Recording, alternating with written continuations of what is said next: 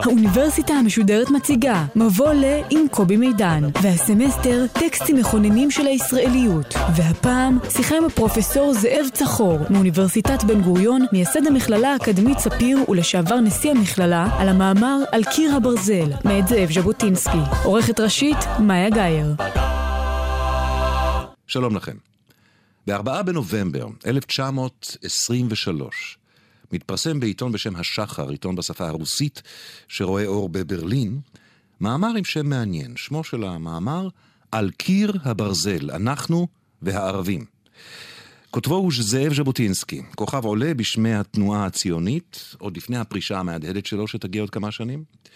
במאמר הזה באופן כללי הוא יוצא נגד רעיונות פשרה שנשמעים בקרב ההנהגה הציונית, טענתו המרכזית היא שאין סיכוי שערביי ישראל ייתנו את הסכמתם למהלכי הגשמת הציונות בארץ. ואם כך, כדי להפיג כל תקווה מצידם של הערבים להיפטר מהציונים, יש לכונן קיר ברזל של כוח יהודי. אבל להיסטוריה יש דרך מעניינת לטפל בטקסטים מכוננים כגון זה. ההיסטוריה, במקרה הזה אולי גם הפוליטיקה, מטשטשת חלק מהמאפיינים של הטקסט, מה שפחות נוח לה, מבליטה מאוד אחרים, ובסופו של התהליך נוצר מין מטבע עובר לסוחר, מין אסימון. במקרה הזה, תפקידנו כאן, בקורס הזה, הוא לשוב ולגלות את העושר, את הריבוי וגם, כן, את הסתירות בטקסט הזה. אנחנו יושבים היום עם הפרופסור זאב צחור, שלום לך. שלום רב. זאב צחור, פרופסור אמריטוס להיסטוריה של עם ישראל באוניברסיטת בן גוריון, מייסד ונשיא המכללה האקדמית ספיר לשעבר, שימש מספר שנים כמזכירו האישי של דוד בן גוריון בשדה בוקר, קרוי על שמו של זאב ז'בוטינסקי. חשוב לומר את זה בהקשר הזה. כתב אה, מחקרים רבים וחשובים על תולדות הציונות, על הקמת מדינת ישראל, וגם רומן אחד שקשור לעניין שלנו, שנקרא כשז'בוטינסקי וטרוצקי נפגשו. לפני שנצלול לתוך הטקסט הזה, פרופסור צחור, 1923, מי הוא ז'בוטינסקי? מי האיש הזה, איזה מעמד יש לו, איזה הדהוד יש לדבריו ב-1923? הוא כבר איש מוכר למדי, הוא בן 43, ואחריו הקמת הגדודים העבריים במלחמת העולם הראשונה. אה, עד מהרה, כשהוא היה כבר בן 20, כישוריו ככותב אה, התפרסמו מאוד, והוא מתפרנס מכתיבה. הוא כותב, אה, לדעתי, בשנה הזאת כבר היו מאחוריו אלפיים מאמרים ויותר, אבל המאמר הזה על קיר הברזל הוא מאמר מכונן. אתה רק בסוגריים, אני מסגיר משהו משיחתנו לפני שהתחלנו להקליט, אמרת לי, לדעתי ז'בוטינסקי הוא גאון. ז'בוטינסקי היה איש מיוחד במינו. אה, מותר לספר משהו אישי? בטח, רצוי. אבא שלי למד בישיבה גבוהה בברטיסלבה, והרבה שלח שלושה מתלמידיו הנבחרים לשמוע את השייגץ הזה שהגיע אה, להרצות בברטיסלבה בבית הכנסת הציוני. אבא ושני חבריו אה, פתחו את הדלת של בית הכנסת ורצו לברוח חזרה לישיבה. היא הייתה ישיבה חרדית מאוד, כי באולם ישבו גברים ונשים גם יחד. אבל אבא אמר, חזקה מצוות הרבה, הם ישבו ולא חזרו לישיבה. והם השלושה היחידים שניצלו אה, מן השואה. וואו. נצלול לתוך הטקסט היפה הזה, כי האיש הוא איש מילים, הוא גם מתרגם, גם משורר, גם סופר מחונן. בנוסף לפעילות הפוליטית ולמחשבה הפוליטית שלו. כך הוא מתחיל פתיחה יוצאת דופן למאמר. הוא גם יודע שהיא יוצאת דופן. הוא אומר כך: בניגוד לכלל היפה, להתחיל את המאמר מעצם העניין, עליי להתחיל מאמר זה בהקדמה, ומה עוד? בהקדמה אישית. את מחברם של השורות האלה, כלומר אותו, את ז'בוטינסקי, חושבים לאויבם של הערבים, למצדד גירושם מן הארץ וכולי. אין זה אמת. מבחינה רגשית, הוא כותב, יחסי לערבים הוא כיחסי אל כל שאר העמים. שוויון נפש אדיב. מבחינה פוליטית, נקבע יחסי על סמך שני עקרונות, וכאן אני קצת מקצר, מהם שני העקרונות שהוא מונה בדברי ההקדמה שלו? האחד, צריך להקשיב לזה היטב, זאת פתיחת המאמר הרוויזיוניסטי הכי חשוב בהיסטוריה, אני חושב. העיקרון הראשון, גירושם של הערבים מארץ ישראל, באיזו צורה שהיא, נחשב בעיניי לבלתי אפשרי בהחלט.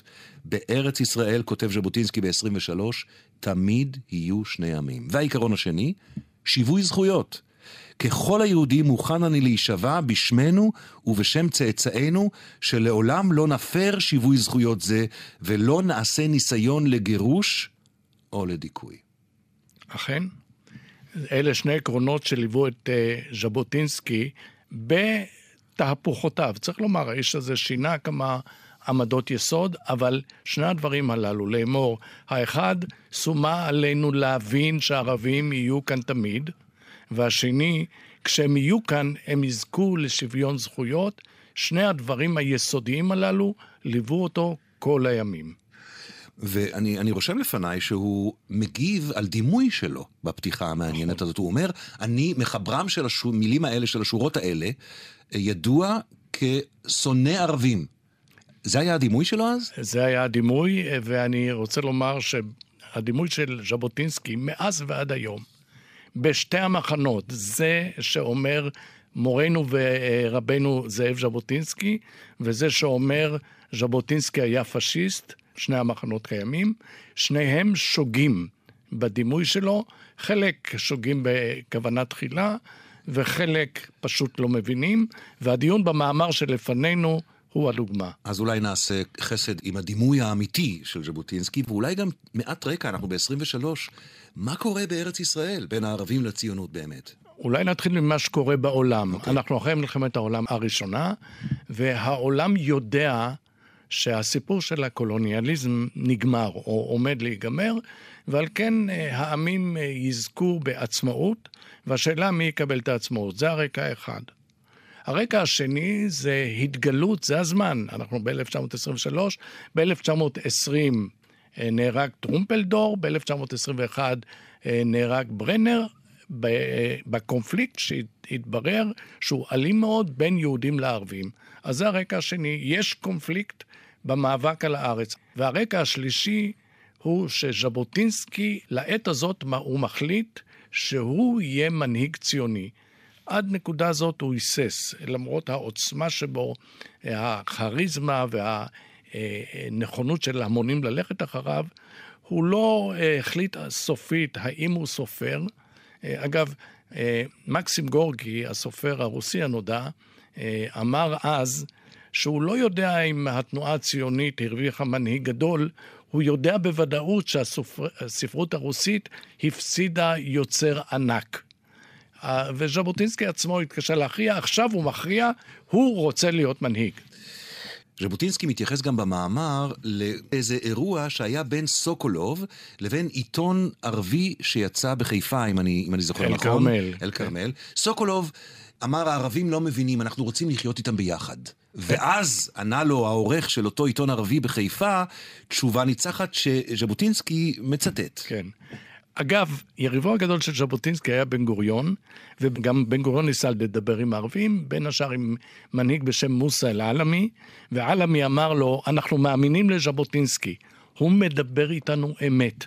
הוא אומר לנו שהוא מקים כאן מדינה. אתם מנסים ללכת איתנו בכחש. אתם זה ויצמן, בן גוריון והמנהיגים הציונים האחרים. אנחנו מעדיפים לדבר עם ז'בוטינסקי. זה מדהים, זה טענות שנשמעות לכל אורכה של הציונות ולכל אורכו של הקונפליקט, גם בקרב ערבים וגם בקרב כמובן אנשי ימין בארץ, אנחנו הימין מדברים אמת ויש בזה יותר כבוד לערבים מאשר ההתחבטויות יפות הנפש של השמאל, ואולי הכחש של השמאל. רק לאחרונה שמענו את הדברים האלה מפי נציגי ערביי ישראל בכנסת. כן, ומעניין שקיר הברזל, שנכתב לפני למעלה מ-90 שנה, הולך בדיוק על המישור הזה. אם כי הוא אומר, כדאי לשים לב, הוא אה, אומר, מבחינה תרבותית, הם, הערבים, מפגרים אחרינו ב-500 שנה. אה, אין לו שום בעיה לומר דבר כזה, אבל מבחינת לאומיותם, אה, תביעתם על הקרקע, נאמנותם לארץ, הם בדיוק כמונו. כל העמים, גם האינדיאנים, הוא אומר, למן הפרימיטיביים ועד התרבותיים, לא יוותרו על הקרקע. ומכאן הפתרון שלו. זה אגב עיקרון ליברלי אה, בסיסי, זאת אומרת, אם אני דורש זכויות לעצמי, ואני ישר מבחינה אינטלקטואלית, אני צריך לראות גם את זכויותיו של האחר. אז צריך להדגיש, הזכרנו קודם את הדימויים השגויים של ז'בוטינסקי מימין ומשמאל. ז'בוטינסקי היה ליברל ודמוקרט. אה, ובמאמר הזה הדברים האלה באים לידי ביטוי. הוא אומר, העם היהודי, שזכותו על הארץ היא, קנו, היא קנויה מכוח אה, זכויותיו הטבעיות, הוא אומר, אה, העם היהודי לא יוותר, ועל כן העם היהודי אה, זכאי, אבל הוא אומר דבר נוסף, יש בעולם 15 מיליון יהודים. כאן, בארץ הזאת, יש, הוא לא נקב מספר, אבל היו אז כמיליון ערבים. על כן גם מבחינה דמוקרטית זה היה בעיניו אה, בסדר לתבוע את לנו, לנו ארץ זו. הוא אומר גם, הוא משווה צפיפויות. הוא אומר, הערבים גרים בצפיפות מאוד מאוד uh, דלילה יחסית למה שקורה באירופה. הוא אומר, ארץ ישראל, שטחה. הוא 1 חלקי 170 מתוך תחום העולם הערבי. אז בואו נעשה סדר. אני רוצה ברשותך, פרופסור צחור, לחזור אל הציטוט שאתה הזכרת אותו ולקרוא אותו במלואו, כי הוא באמת ציטוט מדהים. הוא כותב על הערבים, מבחינה תרבותית הם פיגרו מאחורינו כ-500 שנה. מבחינה רוחנית, אין הם מחוננים בכוח הסבל שלנו, אף לא בכוח הרצון שלנו. היום הוא היה מוגדר כגזעני. נכון. ואולם בזה גם מסתיים ההבדל הפנימי בינינו. הם פסיכולוגים דקי הבחנה בדיוק כמונו. ובדיוק כמונו נתחנכו מאות בשנים על שיטת הפלפול החריף. נספר להם מה שנספר, הם מיטיבים להבין את הנעשה במעמקי נשמתנו, כשם שאנו מבינים את הנעשה במעמקי נשמתם. ואל ארץ ישראל, הוא אומר, הם מתייחסים לכל הפחות באותה אהבה אינסטינקטיבית ובאותה קנאות אורגנית שבה התייחסו האצטקים אל מקסיקו שלהם. זה ציטוט נהדר. אגב, אני רוצה לחזור במידת מה מהגדרתו אה, כגזען. צריך לזכור מה שנקרא ציידגייסט, רוח הזמן. רוח הזמן בידלה בין העמים. הוא אומר תרבותית, הדגש שלו, תרבותית הם מפגרים. אבל כוח הרצון וההתמדה והנאמנות הם שווים. אה, זה היה חלק מהשיח, אה, והמילה גזע שנכנסת לשם היא איננה במובן שאנחנו משתמשים בו היום. אה, הסתייגותך נרשמה. אה, אנחנו אה, נמשיך בתוך קיר הברזל. העיקרון הראשון, אם כך, לא צפויה בעתיד הנראה לעין השלמה של הערבים עם הנוכחות היהודית, עם הפיכת ארץ ישראל לארץ בעלת רוב יהודי. הם מבינים שזה מה שאנחנו רוצים לעשות, הוא אומר. הם לא יסכימו לזה. אנחנו צריכים להבין מראש שבין טוב... זה לא יקרה. ואז הוא אומר גם דבר מדהים, מי שחושב שהגעה להסכם עם הערבים היא תנאי הכרחי לציונות, שיוותר על הציונות. זה לא יקרה. כי לא יהיה הסכם. ואז הוא מגיע לעיקרון השני. ובשפה של היום הייתי אומר שהעיקרון השני הוא אומר, זאת לא בעיה של הסברה. זה לא חשוב איך נדבר אליהם. אתה יכול להרחיב מפה? כן, אה, המסביר הגדול, ז'בוטינסקי, שלא היה כמוהו אה, ביכולת הסברה, ידע שיש לעניין הזה גבולות. הגבול הוא הנאמנות לכברת האדמה, לארץ. על זה חבל לדבר, לא תהיה הסכמה, ויש שני מאמרים ממשיכים לקיר הברזל, הוא מדבר הרבה על האתיקה. האתיקה היא החלטה שלנו. אם אתה ציוני, קודם כל אתה מאמין שזו ארצך. אז זה כבר אתי. החלק השני הוא שלנו אין ארץ אחרת. כאן הוא חוזר על נימוקים שישנם גם בשיח הישראלי היום, שיש לערבים מרחב גדול, אם כי הוא מבדל בין הלאומיות הערבית הגדולה לבין ערביי ארץ ישראל. מה שהזכרת הוא המאמר שמתפרסם זמן קצר אחרי המאמר הגדול הראשון. שבוע. שבוע אחר כך, המוסר או האתיקה של קיר הברזל, שבו הוא עוסק בסוגיות uh, מוסריות, ז'בוטינסקי. אבל אני חוזר לעוד הבחנה שעשית בדקות האחרונות, והיא בעיניי הבחנה מרתקת. הוא מתייחס אל ערביי ארץ ישראל במובנים רבים כאל עם שזכותו להגדרה עצמית, שיש לו זכות מוקנית להגדרה עצמית, מה שלוקח נניח לציונות הסוציאליסטית עוד הרבה שנים לקבל את העם הפלסטיני, וגם לתלמידו הגדול בגין. לוקח הרבה שנים לקבל את קיומו של עם פלסטיני במובנים רבים. ז'בוטינסקי מקבל את קיומו של עם פלסטיני ב-23. ז'בוטינסקי מקדים את כולם, והדברים במאמר הזה ברורים מאוד.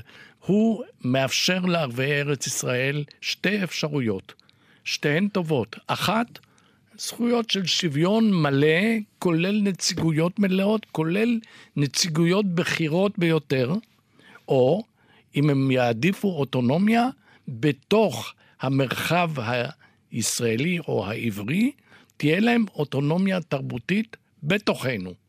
וזה כבר ב-23. כן. ושוב, העיקרון הבסיסי הוא, צריכים להבין שבטוב זה לא ייגמר, אנחנו חייבים לגייס ולבנות כוח.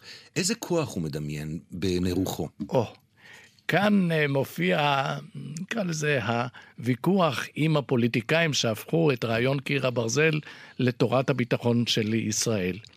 Uh, ב-1977, כשהתחולל המהפך, ומנחם בגין, ראש הממשלה, כראשי הממשלה שלפניו ואחריו עד היום הזה, עלו ביום השנה למותו של בן גוריון לקברו בשדה בוקר.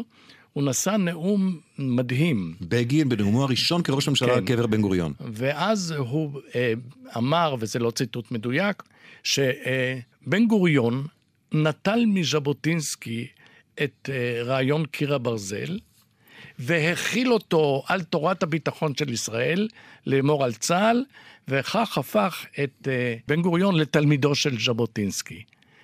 וכאן uh, שומה עלינו לומר שייתכן שכמה מאלה שנושאים את סיפור קיר הברזל, נושאים אותו לשווא. כי אם אנחנו קוראים בטקסט היטב, mm-hmm. קיר הברזל הוא לא הצבא העברי או הצבא היהודי. קיר הברזל הוא שלטון המנדט הבריטי. הוא אומר את זה כמה פעמים אה, בתוך המאמר, במילים המפורשות, אה, שבו סומה על המנדטור. והנציב העליון הוא הרברט סמואל, ציוני, עליכם החובה לאפשר את הביטחון שבמסגרתו היהודים יוכלו אה, לבנות כאן את הישות שלהם וליצור רוב. אבל קיר הברזל שהוא שלכם, שהוא באחריותכם, הוא אתם. יכול להיות שהוא התכוון שיהיה גם ליגיון יהודי, הוא הרי בעצמו מקים הגדודים העבריים. אבל על פי הטקסט של קיר הברזל, תורת הביטחון של ישראל לא מושתתת היום על צבא זר. כך שהניסיון לקשר בין בן גוריון לבין אה, קיר הברזל היה מאולץ ובעייתי מאוד. מה אתה אומר אה, שהדימוי שלו חסר או מעוות באווירה הפוליטית אה, בישראל בשני מובנים. ראשית, שיש טשטוש של ההומניזם הליברלי הדמוקרטי שלו והבטחת שוויון הזכויות לערבים, ושנית, בזה שהביטחוניזם שהוא מדבר בשבחו שונה מהביטחוניזם הישראלי מכיוון שהוא מתבסס על כוח זר. כן, אם כי צריך לומר שוב, אה, כיוון שאנחנו מדברים בעולם אחר ותרבות אחרת, ז'בוטינסקי היה אנגלופיל, והחלום שלו, שיבוא לידי ביטוי קצת יותר מאוחר, היה להיכלל בתוך ה-commonwealth הבריטי שלאחר הוויתור על הקולוניאליזם, כמו קנדה, כמו אוסטרליה, כך גם ארץ ישראל, היא תהיה תחת מסגרת כוללת של מטריה בריטית, אם כי עצמאית לגמרי. באיזשהו ככה פסקה צדדית או כמעט אגבית, הוא מדבר אל הקולות הפייסניים של, שנמצאים בציבוריות הציונית של אז, של לפני כמעט מאה שנה. הוא אומר, אתם מדברים על הכרה בלאומיות הערבית המתעוררת? על מה אתם מדברים? הרי ההכרה הזאת, הלאומיות הערבית המתעוררת, תופנה וכבר מופנית נגד הבריטים, שהם האנשים שאנחנו, הם נכון. התרבות שעליה אנחנו צריכים להיסמך. זאת אומרת, הטענה שלו נגד מקבלי הלאומיות הערבית היא הפגיעה בבריטים.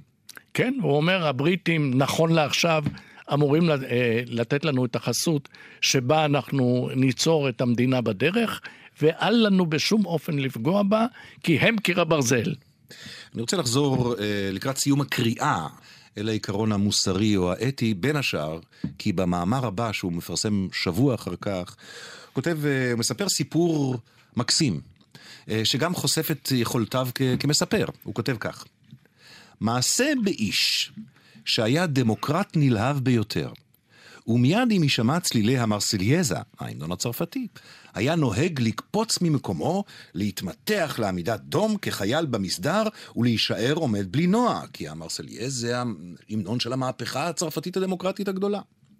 לילה אחד פרצו לדירתו גנבים, כותב ז'בוטינסקי, ואחד מהם פתח מיד בנגינת המרסלייזה. מנהג יהודי נואל הוא להתמתח כחייל ממושמע מיד כשנשמעת איזושהי מרסלייזה. אפילו בלי לשאול אם אין זו תרמית, אם אין שמו של המנגן המן הרשע, אם אולי הקלידים אינם אלא עצמות יהודים שבורות. איזה תיאור נפלא, לפני ההסכמה או המחלוקת איתו, איזה תיאור לשוני נפלא.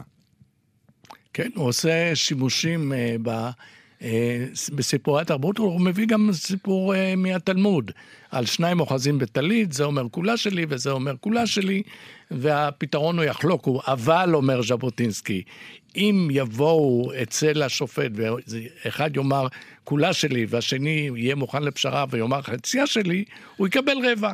זה ז'בוטינסקאיזם. כלומר, כן שיקולים מוסריים, אבל השיקולים המוסריים גם כפופים לשיקולים פרטיקולריים, הם לא אוניברסליסטיים. כלומר, העיקרון המוסרי הראשון שממנו נובע הכל, הוא ההכרה בזכותם היחסית, יחסית לערבים, של היהודים על ארץ ישראל. ברגע שהסכמת לזה, אתה חייב לשמור על זכויות ועל שוויון זכויות, אבל לייצר קיר ברזל, כי מהעיקרון המוסרי הזה נובעת כל האתיקה שלך בהמשך. אכן, ועל כן ניתן להגדיר את ז'בוטינסקי כליברל נאור, והלוואי ובימינו היו אה, קולות כאלה גם בתוך השיח הישראלי. כן. עכשיו, ב-23 כשהמאמר או צמד המאמרים האלה מתפרסמים, אה, מיד יש הבנה שמדובר בטקסט מכונן? מה ההדהוד של הטקסט הזה כשהוא מתפרסם? הימים הם ימים סוערים מאוד. ז'בוטינסקי זה עתה התפטר מהנהלה הציונית, הוא יכול היה להיות שם איש מרכזי, ואת השיח תפס יותר המצב הפוליטי. והתפטרותו של ז'בוטינסקי ולאן זה הולך. וצריך לזכור גם, ז'בוטינסקי כתב כל כך הרבה, אז זה עוד מאמר. אה, חסידיו לא כל כך התלהבו, הם לא אהבו את אה, דמותו של ז'בוטינסקי כליברל נאור. אגב, אה, פרופסור בנימין אקצין, שהיה מזכירו קצת יותר מאוחר, תמיד אמר, וזה אני מצטט, כל אחד יש לו ז'בוטינסקי משלו. כלומר, כל אחד לקח מה שהיה נוח לו, ועל כן כבר אז התחילו פרשנויות לקיר הברזל בתוך המחנה שלו. צריך לומר שהשמאל בשלב הזה די התעלם. אה, לא היה ברור לאן אה, ז'בוטינסקי הולך. יכול להיות שז'בוטינסקי עוד נשא איתו איזה, איזה שאריות של השקפתו הסוציאליסטית של עת בחרותו. הוא אפילו היה מקורב לרעיונות הבולשביקים בראשית ימיו. אם כי עוד מעט הוא יקים את המפלגה הרוויזיוניסטית ב-1925, ואז הוא יאמר, ואני מצטט, אני בורגני, אבי בורגני, אני בורגני, בן בורגני, ויעבור לצד הכלכלי, אה, ימינה באופן המפורש ביותר. אולי הגיע הזמן אה, לנסות להעריך את הטקסט הזה עכשיו, אחרי שככה הבנו אותו קצת יותר על מורכבויותיו ועל סתירותיו הפנימיות, ובוודאי על העיוותים שנרשמו בדרך שבה הוא נזכר בתודעה הפוליטית הישראלית. להעריך את הטקסט הזה מבחינה היסטורית. הוא קורא ליצירת קיר ברזל, יש בזה תרומה... אה, אבל, אתה יודע, באותו זמן, בארץ ישראל, הסוציאליזם הציוני מייצר בפועל את קיר הברזל. מייצר יחידות, מקים ארגוני הגנה, אה, פחות כותב מאמרים, פחות מדבר דיבורים, ועושה מאמצים בשטח. באותו זמן עצמו, הוקם גדוד העבודה. ב-1923, בתוך גדוד העבודה יש קיבוץ חשאי, שלא יאומן, יש לו מטוסים. מחסן הנשק הגדול ביותר הוא בכפר גלעדי, שהוא חלק מגדוד העבודה. עוד מעט הם ישתתפו במרד בהר הדרוזים. הם שולחים אה, חברים מגדוד העבודה לקורס טיס בברית המועצות. כלומר, בעניין של אה, ההיערכות בפועל, קיר הברזל היה בתנועת העבודה, וכאמור, אצל ז'בוטינסקי, קיר הברזל הוא הצבא הבריטי, שם הכידונים. מה שמוביל אותי לשאלה, פרופסור צחור, אה, לגבי הניסיון להעריך את האינטואיציות הפוליטיות והתחזיות של ז'בוטינסקי ממרחק של מאה שנה. מצד אחד, אנחנו מאה שנה אחר כך, והצורך בקיר הברזל עדיין קיים. בזה הוא צדק מול האוטופיסטים, מול אלה שאמרו, אם רק נדבר נכון, אם רק נבין את האויב, נוכל להגיע כאן לדו-קיום בשלום. מאה שנה אחר כך, קיר הברזל עדיין נצרך. אי הקבלה של התנועה הציונית בתוך המרחב, באופן מהותי עדיין קיים. אבל השאלה, אם לא מדובר בעצם בנבואה שהגשימה את עצמה.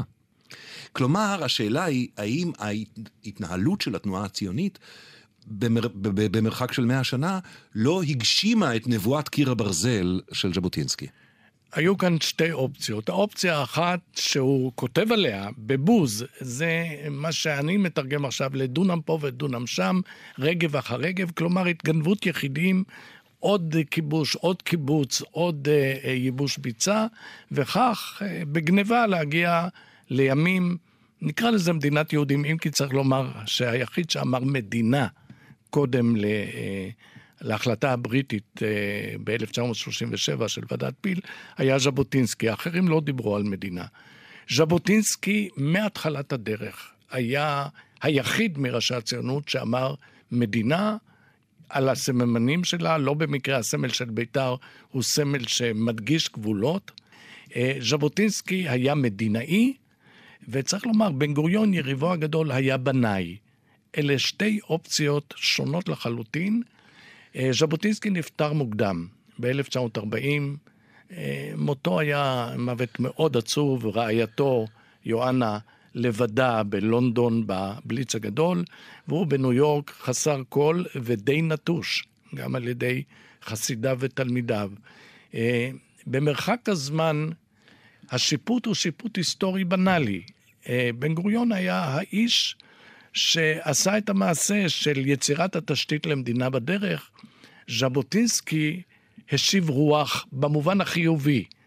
הוא היה האיש שיכול היה לפנות מן האוונגרד, לאמור קבוצת החלוצים, שהם של בן גוריון, אל המוני היהודים, כמו אבא שלי, אה, ולהעביר את רעיון הציונות לתהודה אה, מושכת של אה, ההמון היהודי ושל הממשל הבריטי. על כן לשניהם יש תפקיד מפתח. ועוד אמרת לי, לפני שהתחלנו להקליט, פרופסור אה, זאב צחור, שאתה מאמין שרוב האנשים שנושאים את שמו של המאמר הזה, לשווא נושאים אותו, מכיוון שהם לא קראו בו, גם כשמדובר באנשי ימין. חוששני. על סמך מה אתה קובע את זה? כי אני תוהה כשאני שומע, היה לפני איזה שנתיים קמפיין כזה, קיר הברזל, תורת הביטחון של ישראל. ותהיתי, קראתם? הרי קיר הברזל נסמך על, המנ... על מנדט בריטי, שבו הכידונים הם של חיילים בריטים. זאת לא תורת הביטחון של ישראל. אה, יש שיטענו, פרופסור צחור, שזו עדיין במידה מסוימת תורת הביטחון של ישראל, שאתה רואה את ההסתמכות הכלכלית והביטחונית שלנו על ארה"ב. אז שוב, זה מחזיר אותנו לבן גוריוניזם, שסבר שאנחנו, אה, אנו אנו, מה שנקרא, בכוח ידינו, אבל לעולם נזכור שאנחנו זקוקים לתמיכת מעצמה עולמית. כך היה תמיד. וכמו שלכל אחד יש את ז'בוטינסקי שלו, אני חושב שכל אחד גם יכול לקרוא בטקסט המרשים הזה אה, את הדגשים שלו. הדבר שנותר אצלי זה הוויכוח שנותר כמעט בעינו מ-1923 ל-2016.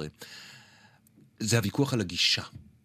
האם הגישה המתפייסת, המנסה לפייס, מקרבת את השלום או מרחיקה את השלום. וכאן באופן מהותי ז'בוטינסקי אומר, הגישה המפייסת מרחיקה את השלום. וזו טענה שנשמעת מחוגי הימין עד עצם הימים האלה.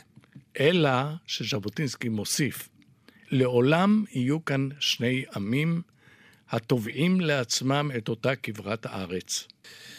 עד כאן על אה, קיר הברזל של ז'בוטינסקי, המאמר המרשים הזה מ-1923, פרופסור זאב צחור. תודה רבה לך. תודה רבה. Ba-da-ba-ba-ba